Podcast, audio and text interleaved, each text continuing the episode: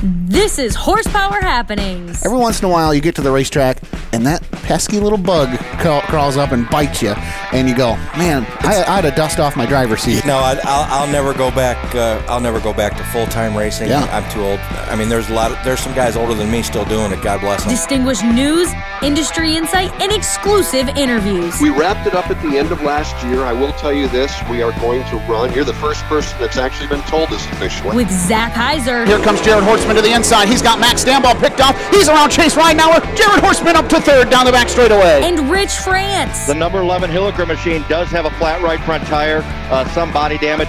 He may be able to come down into the hot pit and uh, replace his tire and get back out. Michigan Short Track Racing Authority. This is Travis Stemler. Joe West Truck Driver, the Hills Racing 47 X. This is Barry Marlowe. This is 14-time ARCA champion Ron Allen. This is three-time dirt car UMP national champion Rusty Schlenk. And this is Horsepower Happenings.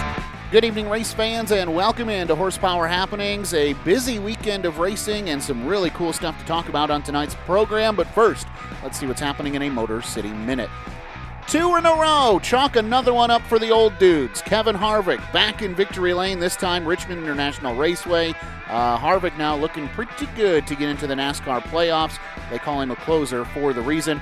Uh, Chandler Smith, by the way, gets it done in the Truck Series. I do want to ask you, Rich, when we get done with Motor City Minute, if you caught Ty Gibbs and Kyle Busch's little exchange on the racetrack over the weekend. More on that coming up.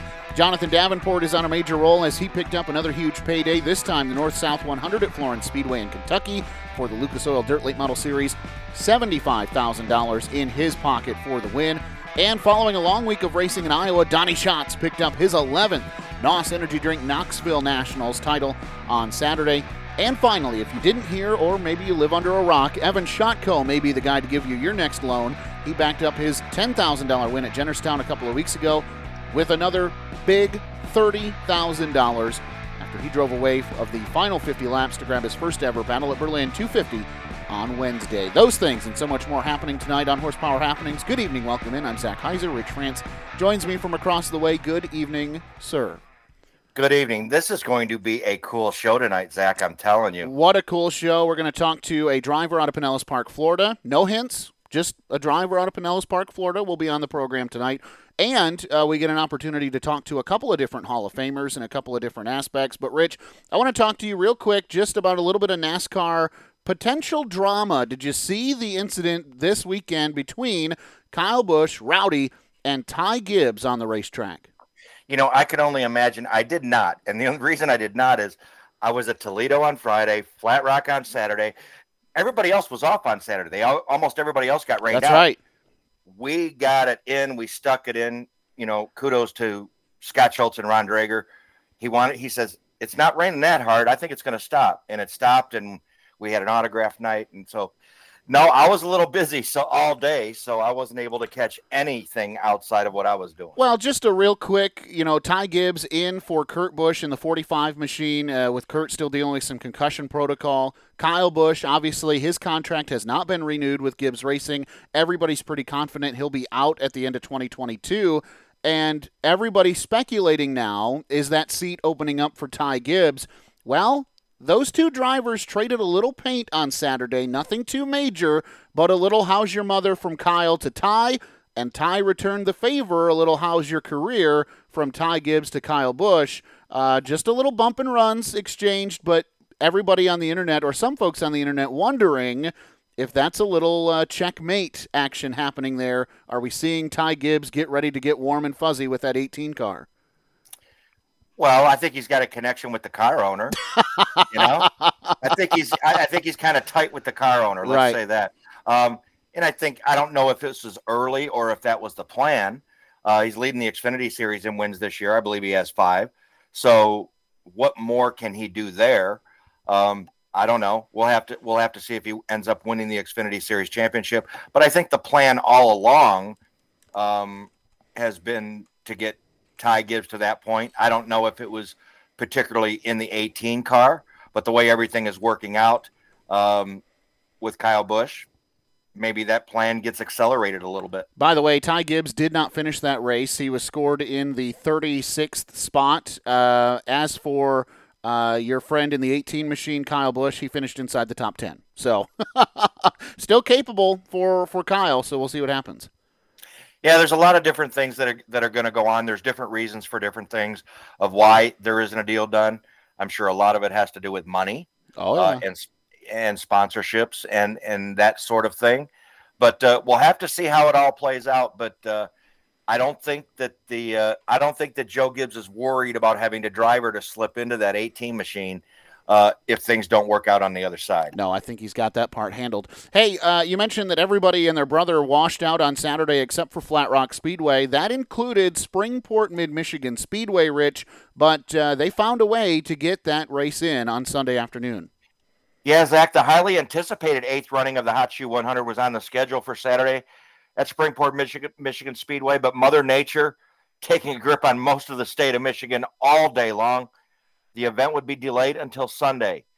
Um, we had to wait 24 hours. He had to wait 24 hours, but Cody Stickler uh, took the big win and the big payday over Trevor Berry and Blake Rowe over at Springport Mid Michigan Speedway on Sunday. Bubba Brooks took the B feature. Aaron Taylor would grab the C feature. And Zach, if I said we had someone on the phone lines from Pinellas Park, Florida, there might be another name you would guess, but uh, but on this Monday, this gentleman earned it. He picked up a big win in the huge ten thousand twenty-four dollar payday in the eighth running of the Hot Shoe 100 yesterday. Cody Stickler, welcome to Horsepower Happenings. Hi, how's it going? Great, man. Uh, long way to come for a race, but uh, tell me on this Monday how you feeling. Got to be pretty good. Uh, it feels great, man. It definitely uh, made the, the the long trip worth it. You know, uh, the guys, the crew crew guys, and me, we we flew. Doug Moss and his uh his wife drove the car up there, so we didn't have quite as many travel hours, I can say, you know, driving and stuff. But uh, yeah, all in all, man, a great trip, and it was definitely worth it. I, have seen you race down south. Um, you know, I, I, was at, I think the Modifieds of Mayhem kind of run majority, majority of their stuff out of the Montgomery Motor Speedway, but um, but you run at Pensacola, Nashville. Um, what what made you want to come up here to Springport? So just the the I feel like there's a lot of competition and uh, the amount of cars and the the little bit different rules being on bumps and stuff. With uh, we wanted to come try it. We came up to Ken Ross and did it a few years ago in 2019 and ran pretty good. I think qualified third, ended up fifth, and wanted to try to improve on that a little bit, and uh, we did. Cody, I want to talk to you about, you know, Rich mentioned the Modifieds of Mayhem tour, and, and uh, you know, there was an opportunity a couple of times for Midwest Mods and Modifieds of Mayhem to run together. Um, and so I think you've had the opportunity to kind of see what Bud Gray has been doing. And, um, you know, we've talked with a couple of other guys who have raced with both before. And, man, these Michigan Modifieds, I think, are one of the most competitive – in the area, uh, especially in our area. What what are your thoughts about that? Having come from the south to run with our guys, I mean, for, for us, we just th- we just think of them as a really competitive group. But I want to hear what you think uh, coming from outside the area. Yeah, I uh, I definitely agree. I mean, I in my opinion, I'd say it's uh, probably the most stiff competition that we go to. You know, we go to the Derby and stuff like that, but I just feel like that series and this weekend they had a little bit uh more, I guess you could say, a stronger strength of field. You know, like uh, just the amount of cars and just how close they were compared to, you know, other places we go. You know, it's a little more difference in times compared to like this place and uh, this weekend. All right, Cody. So you come up here, you make the long haul. Ten thousand twenty-four dollars is on the line, and then you find out that this this weekend is going to be extended by a day. Uh, you lose Saturday to weather. Does that does that really affect what you guys are doing as a team? I know obviously it affects personal plans coming from from Pinellas Park, but uh, as a team, losing that main day on Saturday does that affect you guys much? No, we kind of we pretty much had our plan for Saturday, well, race day. You know, we had our plan for what we were going to do race day as far as the car and stuff like that. So it more just uh, affected our travel. But yeah, no, we had our plan for what we were going to do for the race and went with it. Cody, talk to me about the race. Uh, I was able to to catch it uh, post uh, on video. Uh, you start in the second row, and really the first half of the race, uh, you're just kind of cruising a little bit, I guess. Uh, Blake Blake's looking pretty strong out front. Was that the plan to get to the fuel break and just and just be in touch? Yeah, definitely. So we knew coming coming there that Blake was going to be probably the one to beat. You know, went in the past few, and he runs really good and is a awesome driver. You know, so we figured he was going to be the one, and then with him starting on the pole, we figured we'd like to get the second. You know, if we could right away, get past Nestor, and then just fall in line and ride there, like you said, till we had that break. We knew the break was coming. We had a couple of them restarts there, and we figured, you know, maybe if we can get around them, go ahead, get the clean air, and then maybe I'd set the pace. But we didn't want to push it too hard with the the caution coming, like you said. So yeah, we kind of just were buying our time and waiting for that last caution and try to get to the front after that. Talk to me about the break. I, I, I thought I've seen modifieds do this before, but what is the reason? I mean, I, I know you guys could. I would think you guys could run 100 laps, can't you? Yeah, so our car we can make the hundred pretty easily, but I guess uh, a lot of some of them guys have smaller fuel cells. I'm guessing with big motors, and they drank a lot of fuel. So I think some of them guys might have been a little short on fuel if we didn't have that break. Wouldn't now? Wouldn't that be? I guess wouldn't that be part of the game? I mean, knowing that you're running 100 laps. Um, I know if, if I owned one, I'd have a fuel cell for a ten thousand dollar to win race to make make sure I could make the whole distance. Yeah, yeah, right. But I think uh, more a lot of our races are 50 laps. You know, it's 75 sometimes, and we don't really run 100 laps. I think a lot of the guys, you know, have smaller fuel cells and stuff like that. Cody, it's been a it's been a successful season for you so far. I mean, you got a couple of wins under your belt, doing some stuff uh, with the uh, Modifieds of Mayhem Tour, and then uh, of course, uh, you know, a couple of other things this season, a couple of top fives, a couple of top tens to kind of start things out with the World Series. Um, tell folks how, how your season has been going, in your opinion. I mean, a couple of wins and then $10,024 in the pocket. That's a pretty good look. Yeah, definitely, man. We, me and Johnny, the RD, he actually does all the stuff in my car. We were talking on the way home about how good a season we're having. I think that was uh, number nine win number nine at eight different tracks across four states. So, wow. I mean, you can't really ask for much more than that the first half of the season, you know. Why are you Why are you putting so many miles on that? You know, hauler to go and race, and you know, nine wins, eight tracks. Uh, how many states did you say you're having to go to to get those races in? Uh, we've been to obviously Florida, that's where we're from, Alabama, Tennessee, and then now Michigan. So, you, so yeah, we just you know we've done a lot around, a lot of racing around uh, Florida down south where we're from, and just kind of wanted to change things up and experience different stuff and go race with different guys. Talk to me about this win, though. The Hot Shoe 100. I guess you know ten thousand twenty-four dollars. I have a couple of questions. I guess first is, you know, I think about Rich. How does somebody down in Pinellas Park, Florida, hear about this event? Uh, because obviously, us around here, we know the Hot Shoe 100. We know what it's about. We know it's a big deal. But then, yeah. H- how do you hear about it, Cody? What gets you up here? So, like I said, we've we've ran the race before, but then before that, we just know about it just from you know just following Facebook pages and like Travis Eddy and some of the guys that come down and race with us know about it from them. Um, Doug Moss, actually, uh, the guy who owns the car that I've been driving, he used to race with you guys quite a bit up there. You know, a few races a year they would go up there and run some of them races. So we were a little little bit familiar with the series and stuff like that. So you come out of the break, uh, get you get get you some fuel, and then you don't waste a whole lot of time jumping out to the lead. Uh, did you want to get out that early, or uh, or was it just a time to try to work the high side of Blake?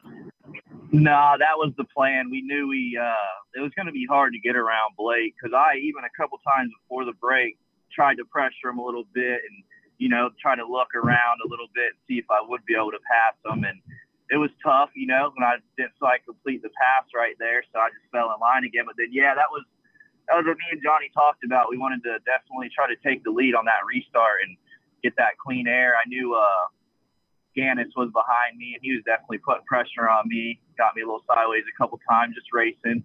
So I wanted to be the one out front, set the pace for sure it ended up Blake had a heck of a battle with Jeff. Uh, uh, you know, the last half of the race, but you had another problem in the name of Trevor Barry. He was on the fly. Oh yeah, I uh, definitely uh, knew he was coming over the radio. I think at one point we had a 1.6 second lead, then it was one five, one three, one one, and then once it got to a second, a few car lengths, I figured I better uh, pick it up and give it everything it had them last 10, 15 laps.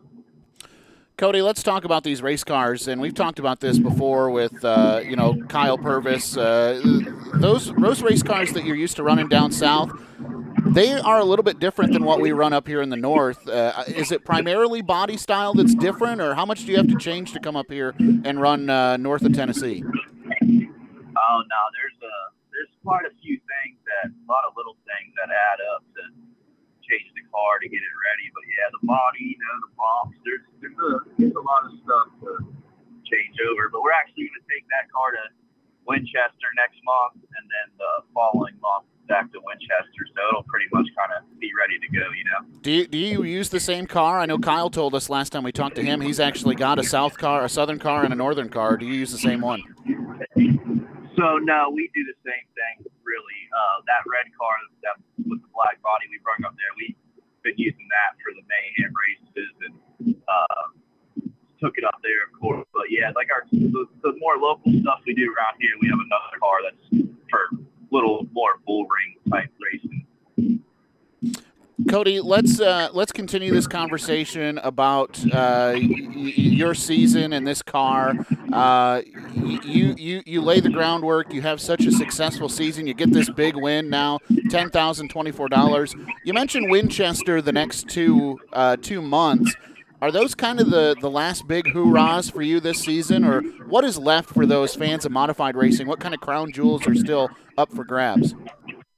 Well, of course, the the Derby. That's definitely the biggest one, other than this, that we like to try to go to every year and try to get that get that win. But yeah, the run for the gun, that one in October, we got our eyes on, and definitely want to try to get that one. We have a couple um, bigger races around here at the end of the year, like a, a Eddie Brand Memorial. Um, few, few races like that around here. Maybe the Governor's Cup, New Smyrna.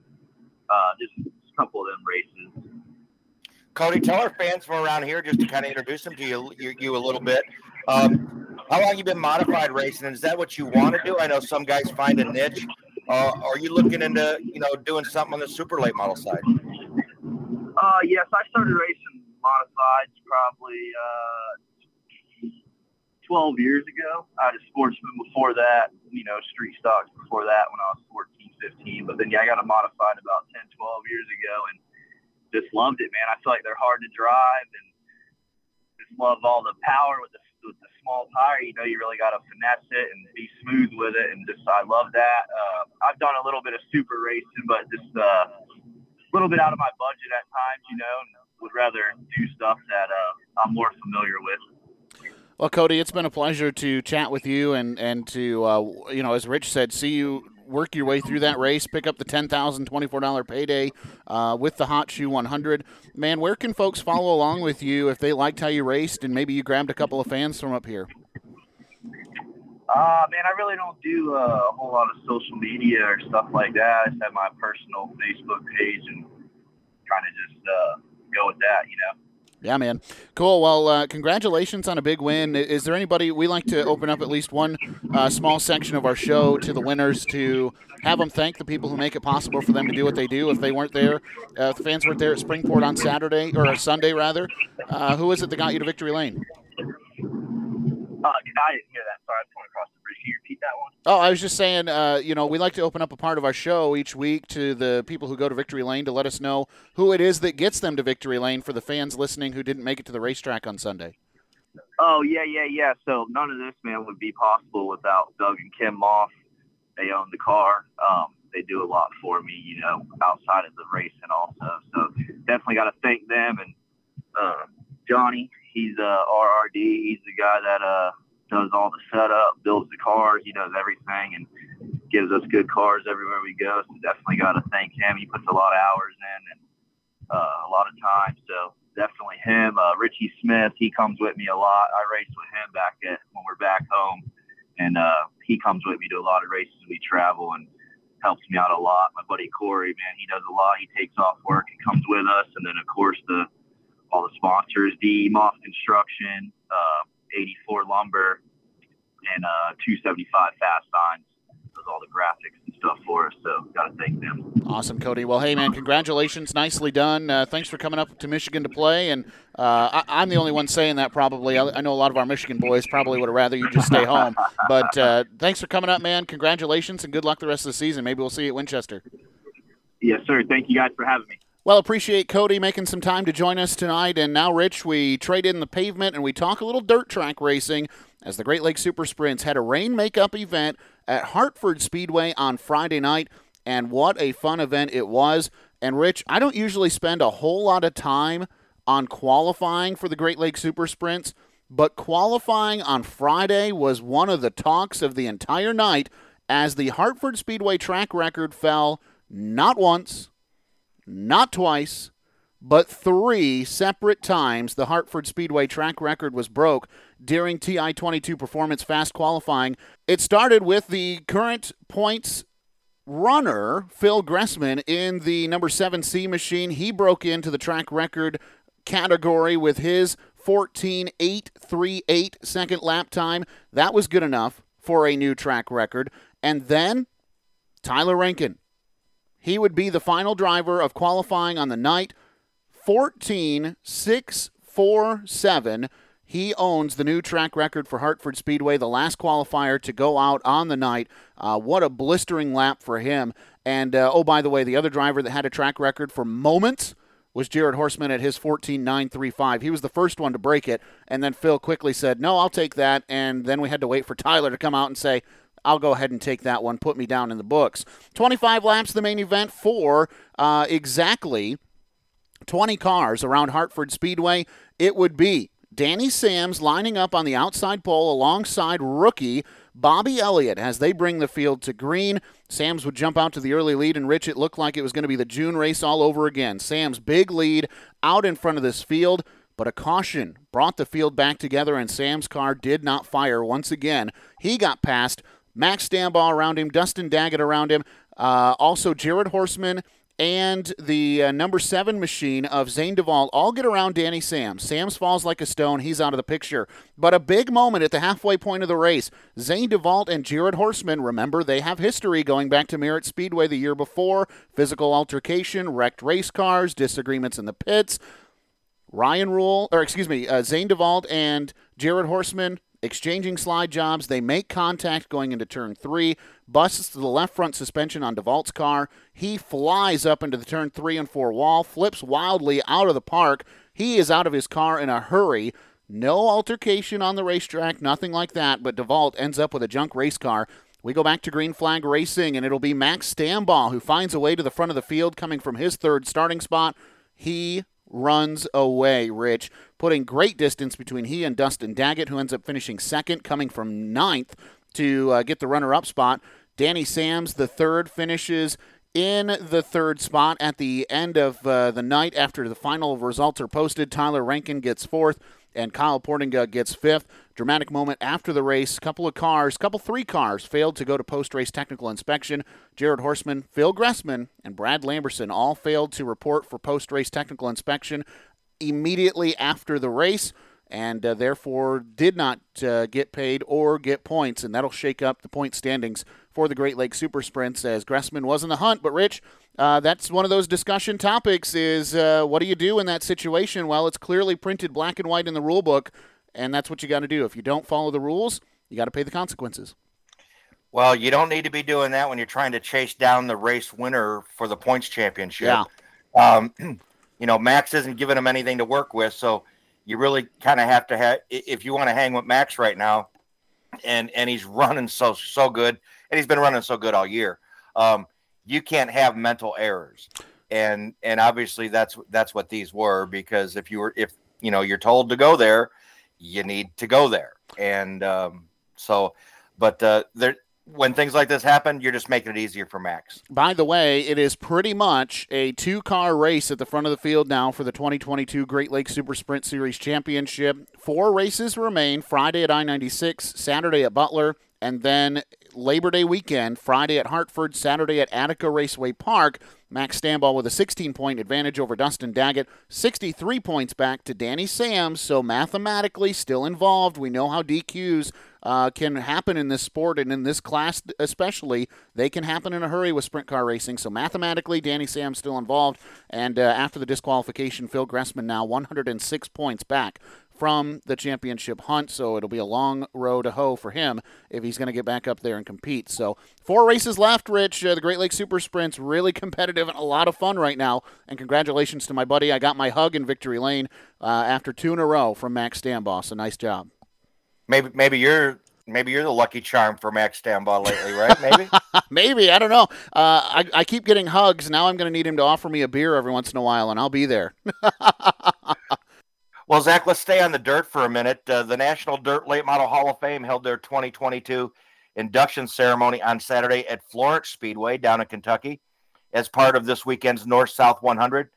Two time World 100 winner Brian Birkhofer is among five drivers inducted, including 2014 Lucas Oil Dirt Late Model Series champion Don O'Neal and 2009 World 100 winner Bart Hartman.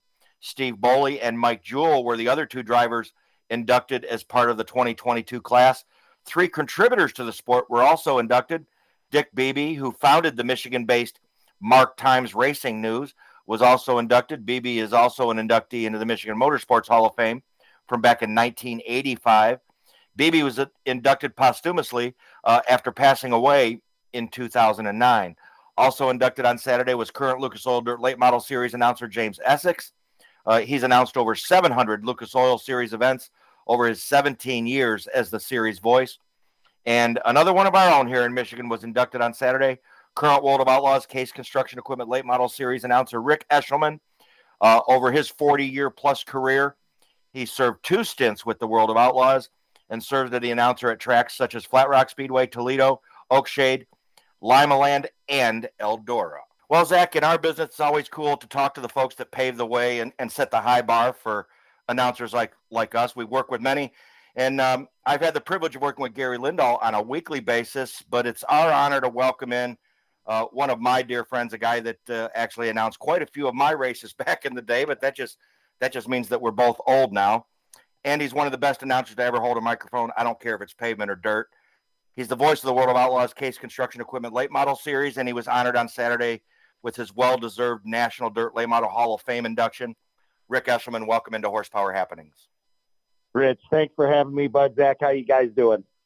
Great, man. Congratulations. I was able to watch uh, the induction like I when I texted you. I told you I was. Um, nice job, man. It, it, it surely seems like it meant a lot to you uh, yeah, never, you don't ever expect to go there. You just, if they put you there, then that's great, but you don't count on it because when you start trying to build up accolades, that's when you make more mistakes and you'll never get there. So just do your thing and it'll come to you if it's meant to be. Rick, we always see uh, you know, on on the streaming platform now, but uh, man, e- even through your announcing and everything that you do, um, what I have noticed is you never forget where you came from. That's really important to you, isn't it? You know, Flat Rock is always going to be my home track. Toledo has a special place because I work there so much. You can't forget that. If you do, then shame on you. You don't deserve any uh, accolades, which I never expected. I mean, I just wanted to be in racing when I was a kid, but it kind of worked out pretty well. Let's talk about that. We've had an opportunity to talk to Gary Lindahl about his path, and you know, obviously he's a Michigan Motorsports Hall of Famer, and uh, you know he's he's been around the block a time or two and seen some pretty cool stuff. Uh, where does your path begin? Where where does your journey in auto racing begin? You know, for example, Gary started just pushing papers at a local racetrack. Where does Rick Eshelman's story begin? Pretty much along the same lines, guys. Um, when I was at Flat Rock, um, I had a friend named John Wyman who became a late model driver, started with street stock. We were good friends. We went to high school together. And his dad, Jack, said, uh, when I come to the races with us, and I ended up going, and they discovered that I had great penmanship. I mean, in 1975, I was what, 13 going on 14. And I could write down the drivers' names and numbers and hometowns from the classes and then give them to the announcer and that saved them from having to come down. So I'd have a, a sheet for them every night who was there. And I also collected welding insurance. I told this story at the Hall of Fame. If you wanted welding insurance, they gave you two bucks. You held on to it. You wrote their name and car number down in class. And then if they needed welding throughout the night, the welder would go over there. If not, they didn't pay it and his name wasn't on the list, then the welder could charge them whatever they wanted because back then the wall was, excuse me, guardrail and everybody's cars were made out of steel. So, you know, do the math. You get into the crash, into the guardrail, you're going to need a welder. So uh, that's how I started off, believe it or not and then somewhere down the line you pick up a microphone and, and the rest as they say is history. And uh, you have been able to do some really cool things with your career. And uh, you know i think like rich said all of us announcers are the same. We're just race fans who get an opportunity to talk a lot about what we get to see out there on the racetrack. But uh, you get to work with some of the best late model drivers in the business um, and, and you get to watch some of the best racing each and every week then each and every time you unload. Uh, you got to realize how spoiled you are, right? Oh, absolutely. I mean, even from the days of Flat Rock, you know, going up through Toledo, working at Oakshade, Limaland, Eldora, got to see all many different types of cars. Some some of the greatest drivers ever, you know, put a helmet on and jump into a race car. And I just practiced on a Panasonic cassette tape recorder, and I tried to be like Howard Williams. Howard Williams was my idol. He at, age, age 10, I'd sit down in the front stretch with my dad, watch the races, and listen to Howard. I wanted to be like him. He was so cool. I wanted to be an announcer like Howard. Well, when in April of 79 come around, announcer didn't show up. Howard had already passed, and um, they said, you want to try it? And I nailed it. And I, you know, bounced back and forth between working the turn one gate and announcing whenever I could. And, you know, it, I picked up things from Gary because, you know, he's, he's a great entertainer. He always has been the late Jack Pfeiffer. I took a little bit from his repertoire, took a little from Gary, some from Howard, and along the line, some of the other guys that I've worked with. And that's how I created my own style. And it just, it's been a blessing to be able to do this for so long and see so many different cars, make so many friends. I mean, I hadn't saw Rich in God, I don't know how long, 15 years maybe. And it was like we had just seen each other two days ago when we were at Tri City together and at Thunderbird. So it's it's one of them things where you never, if you forget where you come from, then you don't deserve to be in this sport. I just, I hate people that forgot how they started. I mean, you know, I appreciate how I started. If it wasn't for that, I would have never got started. You know what I mean? Right. And what what I think is cool, you know, and I've heard people say this before. Um, you know, the announcer is not the show, but you also can't just be blank and just call a boring race. You ha- you have to have fun with it.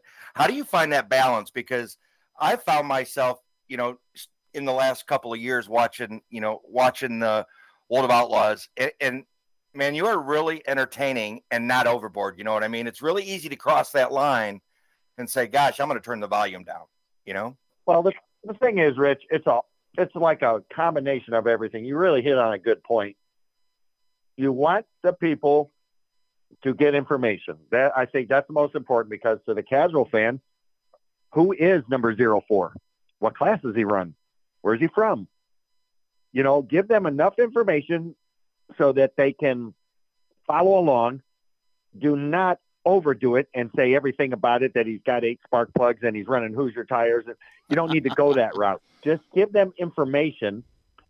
Call a good race. Call the action. Try not to be the show because when I was 20, I was very nicely informed that I was not the show, never will be the show. And I've kept that in my back pocket the whole time. All I'm doing is trying to give some information, make it entertaining, maybe throw a little humor in now and then. But above all, don't scream into the microphone. so many announcers try to compete with the noise of the cars. We all know everybody can hear when they want to hear. If they don't want to hear it, then the noise of the cars will cover it. So don't try and compete with the noise of the cars. Just call the race like you and I are talking, but project your voice mm-hmm. so that people can hear you. They can hear something coming out of that speaker. Whether they choose to listen is their choice, always will be. Just don't try to overdo it. And so many announcers push it too far, and, and that's why they're behind. You know, Rick, uh, in your career, you've had to make some changes, and you know the sport has evolved. Just like we talk with race car drivers about the technology behind the wheel changing. Uh, you know, some things have happened for you over the last, you know, 10, 15 years. Where now, uh, Rick, you're no longer just calling a race for the fans in the stands. uh, and and the house, if you will. Now you're broadcasting to you know hundreds of thousands of people worldwide uh, on on a television production, and oh yeah, by the way, that same audio is still going to the fans in the grandstands who paid their money to sit behind the you know sit, sit behind the fence and eat dirt all night. And that's one of the questions that i've been asked as an announcer is how do you find that balance of broadcast style for the tv for the internet stream and also entertaining those those fans who are sitting right in front of you well you can do all of that and like you said it's a balance you have to be able to for those that are watching at home we have a monitor with Dirt Vision, which is the greatest streaming company that ever has been put in dirt racing. They have a monitor. We have multiple cameras. So if I'm calling the action of the battle for third, they may be on it. They may jump to a different battle, which I will then pick up, or vice versa. If we're calling the action for third and all of a sudden there's a challenge for a lead, I will go to the lead. They'll follow me. All the while, everybody in the grandstands has been hearing everything I said but for the people watching at home, they're getting actually two separate views to where everybody at the racetrack's only getting one. So it's a great balance for people that couldn't make it to the track and for people that are there. They both get the same show, but they don't get the same show, if that makes any sense. So I got to ask you, you know, on, on Saturday, that was obviously the biggest moment of your career in in, ter- in terms of being honored. But I think coming up this week, you got something that's going to compete with that. You're going to throw out the baseball for the York Revolution minor league baseball team in York, Pennsylvania. Talk that sounds like a ball. Uh, talk about how that came about. Yeah, well, pardon the pun. Yeah, it will be a ball, but I have not thrown a baseball in probably 25 years, so this is not going to be pretty. Um, our company, World Racing Group, does cross promotions with different sports to, you know, maybe pick up a, a race fan or two, and vice versa. The race fans can see some baseball. So they're having motorsports night at the York Revolution Park on Wednesday night in York, Pennsylvania. Myself and um, Hall of Famer 2011 Series champion Rick Eckert will both be there. We'll do a little meet and greet outside, and then we're both going to throw the first pitch. And this is something World Racing Group has done to expand their brand to different genres of sports. You know, maybe we'll be at a hockey game sometime. Maybe we'll be in a football game. We might be at a track meet. Who knows? But it's it's a great idea. It's a way to get our sport promoted, show off our brand, and you know, just have people take in something they've never been to before. Like I've never been to a professional soccer game, but I'm intrigued just by you know all the hype. They talk about it. It's on TV. There's world championships. Someday I'll get to one which is kind of how we feel about the person that's not a race fan. Maybe someday we can get some new race fans and have an even bigger family than we already have. Because let's face it, Rich, the stuff you and I have done to each other over the years, if we're not family, we're in trouble. that's true. But hey, I, you know, and, and, that's the other thing. You know, we, we take our work and then and then we have fun with it and grow things outside of it. Which you know, even Zach and I have, have done that kind of stuff you know, after our work or outside of our work. Um, and what I want you to talk about, I think, is really cool because you've been doing this for a little while. The world of outpaws. Where did what gave you the idea to do that? Because that looks like you're having a ball with it. Well, um, there's a guy named Wes Irwin who is the World of Outlaws sprint cars T-shirt vendor, and he had a little World of Outlaws thing I thought that would be really cool. I'll take pictures of dogs and I'll put it out there on social media and people can see their dogs and talk about it. I, I love dogs. I always have loved dogs from day one. Can't have one because of being on the road so long, but you know, I get to pet them. I bring them treats and, uh, um, I give to ASPCA monthly. I always, you know, I just, I believe in, you know, the four-legged ones are the ones with no voice. So we got to be kind to them as well as children, as well as the elderly, as well as the less fortunate, the the victims of natural disasters. It's all giving. You know, the veterans, the wounded warriors, the tunnel to towers, all of those are great. And, you know, I just try to do my little part with the four legged community. Rick, let's talk about uh, this. Is kind of one thing that I've always thought about and, and kind of wondered in the racing world, uh, we joke about, oh, you know, you're going to hang out with the with the fendered cars, or you're oh you're with the with the open wheeled you know sprint cars and that sort of thing. Uh, obviously, you were in you and Rick Eshelman talk uh, because you know you guys are both. Uh, well, you are Rick Eshelman. How about uh, gosh, uh, I'm trying to think of um, Lucas Oil. His name just escaped me. Help me, Rich. James Essex. James, James Essex. Essex. Oh my goodness! Do you ever have that? You're talking about somebody and then boom, it's just gone. James Essex. I'm You- like if I know my own name half the time. Oh man, I'm telling you. So anyhow, you and James Essex talk all the time, but my question is, how often do the Friends of the World Racing Group cross sides? Do you get to hang out with Mr. Gibson at all? Do you and the sprint car world uh, mingle much? Obviously, you called yeah, sprint cars in your are- career, so There's times throughout the year that we get to be together, like at uh, Dirt Car Nationals at Volusia Speedway Park. The first week is the World of Outlaws NOS Energy Drink Sprint Car. Second week is World of Outlaws Late Models. And we get to see each other there. This year, we were fortunate enough to run at the Bristol Motor Speedway, both the sprint and late models on the same card. And that's going to happen again when we get to the World Finals at the dirt track at Charlotte in November for four nights. So yeah, we get to see each other, and uh, you know we talk. I call Johnny now and then, and we'll discuss things, or maybe have a, a technical question that we have for one another for setup, or you know just to shoot the stuff because he's a big Pittsburgh Penguins fan. He can't help it. He's from PA. I mean, I've always been a Red Wings fan, so we'll give each other some grief on that as well. But no, uh, get to see the Sprint guys now and then. It's always fun. They're great people.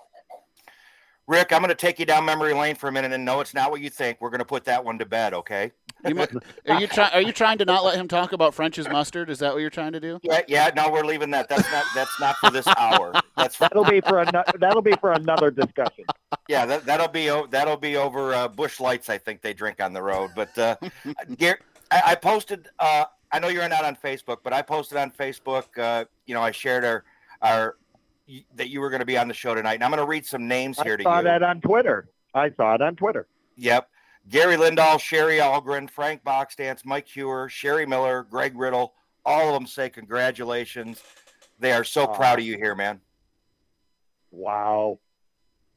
I talked to back? Frank Boxdance about. Uh, oh yeah, I talked to Frank uh, a little less than a month ago when I was in Michigan for Summer Nationals. Just gave him a call and was talking to him, and that was really cool. And other than seeing you, I've seen none of them in the past ten or so years, and I miss them. I, they're all great people. I mean, I owe everything that I know about scoring to Sherry Miller because her and Fran and Dick Duff were my teachers on scoring. I scored before I ever announced at Flat Rock. And if it wasn't for Sherry and showing me the correct way to hand score, I would have never been able to do that. And with that skill, it makes my announcing so much easier because I can tell you who's on the lead lap, who's down one, who's down two, who's the last car on the lead lap. I know all that from the scoring because it's just built into you once you become a scorer. And, you know, I owe tons of gratitude to her for that. But, you know, just everybody you mentioned, they're all such great people. I miss everybody at Flat Rock. One of these days, I will somehow figure out how to get up there for a Saturday night show. But, you know, I miss all you guys. You especially, my friend. Me and you have had some great times. I had fun calling your racing. You're a great racer. And, you know, we had just a great relationship during those years. And that's, that's part of my background that I will not ever forget. Yeah. Go and, ahead. and let me just uh, before your questions, that that that's why it was so cool. I believe it was last year when I was at I ninety six, and Zach says somebody up here wants to talk to you, and I'm like at I ninety six, who would want to talk to me? And I walk up and I said, oh my. And then he says, "What's Frenchy mean to you?" And I said, "Man, you're gonna make me cry. I know who it is." well, that's that's kind of what I was going to ask Rick. Is you know when Rich read all all of those names, you could kind of hear you, you you kind of gasp a little bit and go, "Oh my goodness!" Uh, you know that that feeling right there of those people who are still watching your career, who help you get started back here in Michigan, just you know supporting you and proud of what you've done. Uh, take me through kind of what you felt right there when he read that off. Well, you know, it's uh, people like the Ogrins, um, Kenny, Penny, Sherry. They were really good friends. We drink beer together after. We go to the races together. You know, they they were really great people. They they always, you know, were friendly to me. And Sherry always made fun of me carrying around my steno book. And yes, Sherry, if you're listening, I've got my steno book in the car as we speak. That's one of those things that I'll probably never let go of. Got to have a steno book when you go to the races. But, you know, just everybody from Flat Rock and Toledo, and it just, it's one of those things that will never leave me. I'm, you know, until I get senile and I don't even know how to tie my own shoes. That's something that's always going to be there is the, the friendships that we made, you know, growing up because we basically grew up together. And that's the other thing too that you know I don't get the impression that you plan on slowing down anytime soon. Uh, you know you've made it into the Hall of Fame, and uh, you know now you're still you know you, you said you told World Racing Group, yeah, I guess I'll show back up and continue to call these races. Uh, do you have any plans to slow down at all, or are you happy with where you're at?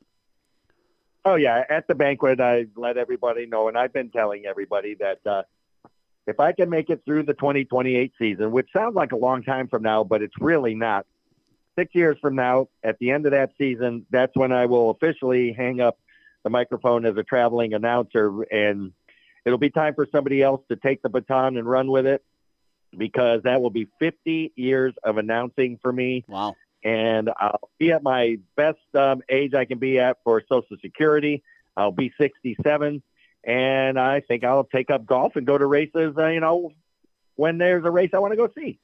And and this is kind of a, a strange question, but you know, reflecting internally, obviously six more years to go. But are you proud of your of your accomplishments and of your career? Are you happy with what you've been able to do? Yeah, I mean, I wanted to be on MRN, and I wanted to be on TV, and I realized that it wasn't my calling. You know, it not everybody's cut out for that. Mm-hmm. Not everybody has the look for it. I certainly not every, did. Not everybody can be Matt Preer. exactly. but no, I don't think I changed a thing. The tracks that I work at, the people I work for, you know, the the racing that I got to call. I mean, I was at the two best paved tracks, Flat Rock and Toledo. I was at Eldora, you know, one of the best dirt tracks in the world. I was at the Oakshade Raceway where I learned a lot. If it wasn't for Pam and Terry Hendricks and John and Donna Green, I was at Limaland with Dr. Jeff Jarvis for a few years. Um, you know, I was at the Magnolia Motor Speedway where I helped them open up in 2004. But, you know, being with the World Racing Group and World of Outlaws, this is truly a dream job. And it's not one that you take for granted. You work hard at this because they are the best. So you better be your best every single night don't leave anything on the table. So I try not to.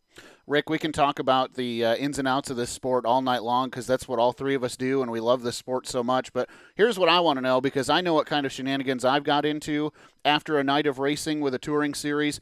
What is one memory that sticks out to you with your World Racing Group buddies uh, after the checkered flag flies? A little post-race celebration or anything like that? What's what's something after the races that people might not realize uh, that really sticks out to you? Well, it's just a thing that, you know, everybody gets together and you have fun. Maybe you'll have a cold one, walk around the pit area, you know, see somebody. It's usually something to do with me and dogs. I make dogs go crazy. I'm not exactly sure why. Maybe because I'm part canine somewhere somehow, but that's pretty much it. It's a it's the fun you have after you know telling jokes or maybe going to somebody's pit and making fun of them, or you know if everybody's in the bar, you get this bottle of French's mustard. oh no! and you go to the the driver's race car who you've had a little rivalry with, and you squirt it in his helmet and in his gloves, and you oh leave the bottle God. there.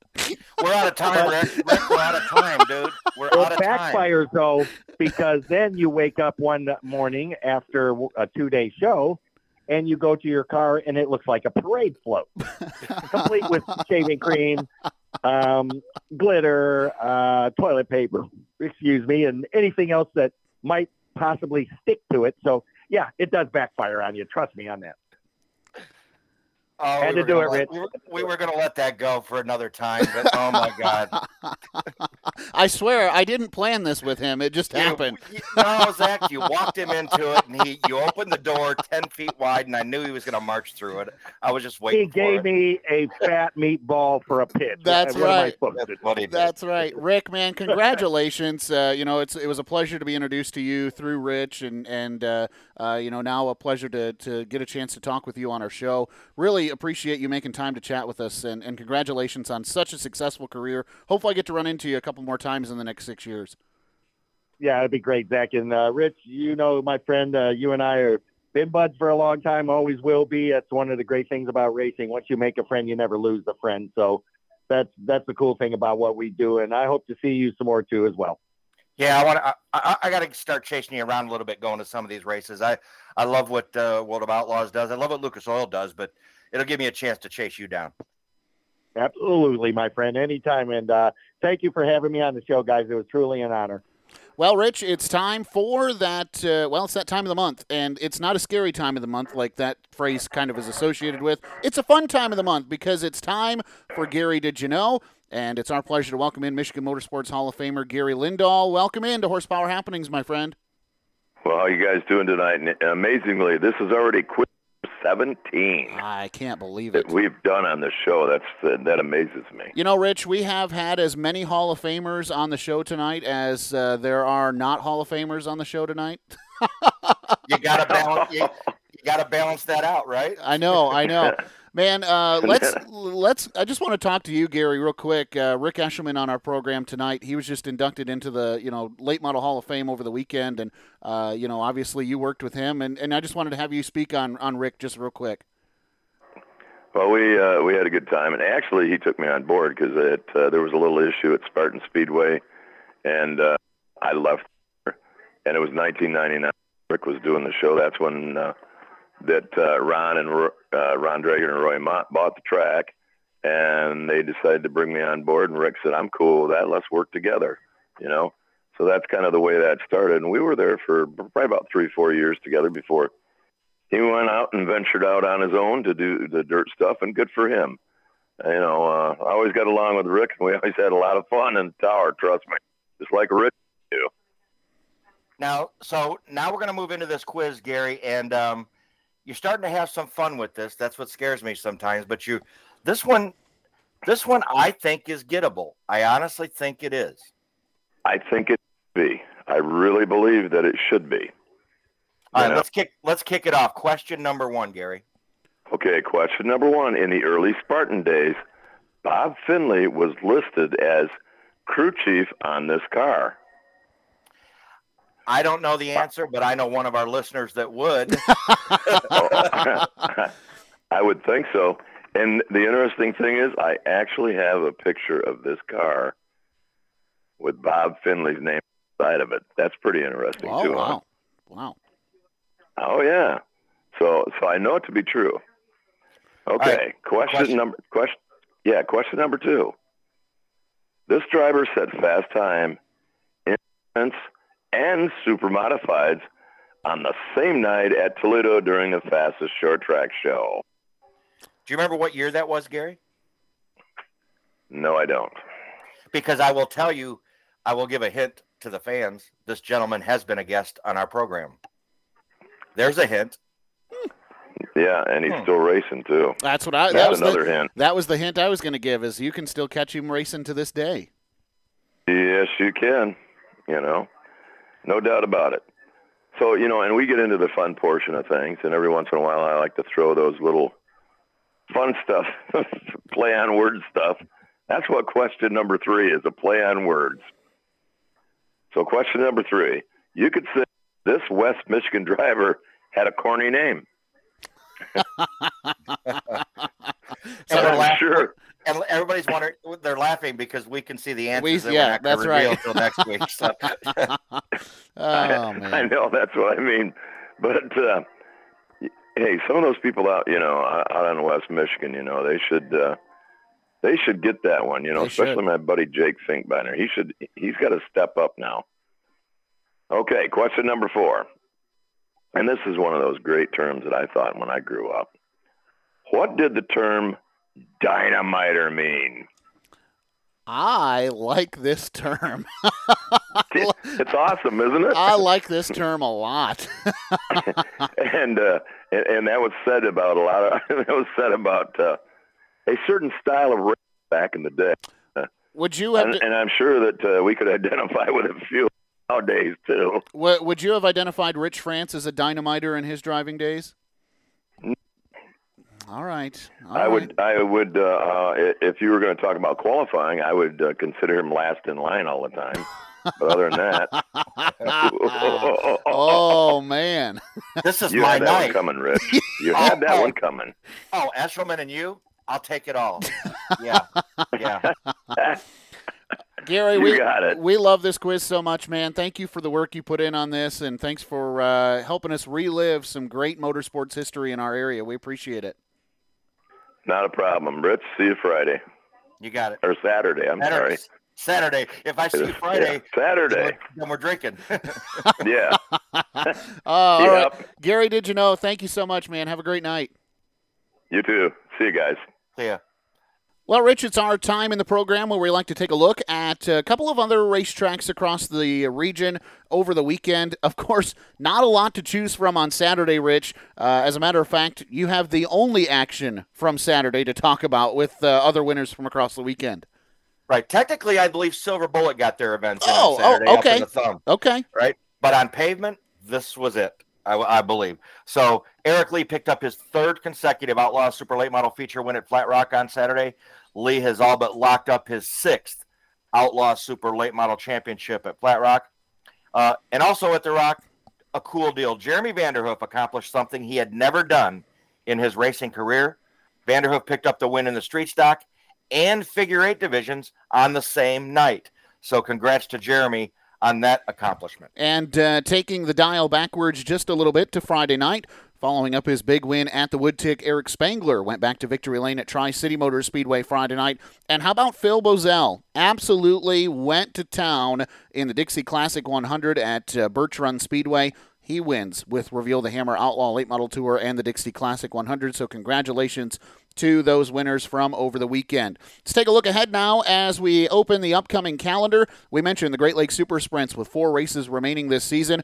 The one of those four is Friday, August 19th. It's been dubbed the Mark Stripko Memorial. You'll remember Mark passed away earlier this spring suddenly, and uh, now the Great Lakes Super Sprints taking the opportunity to honor him with the Great Lakes traditional sprints and lightning sprints alongside, plus IMCA modifieds.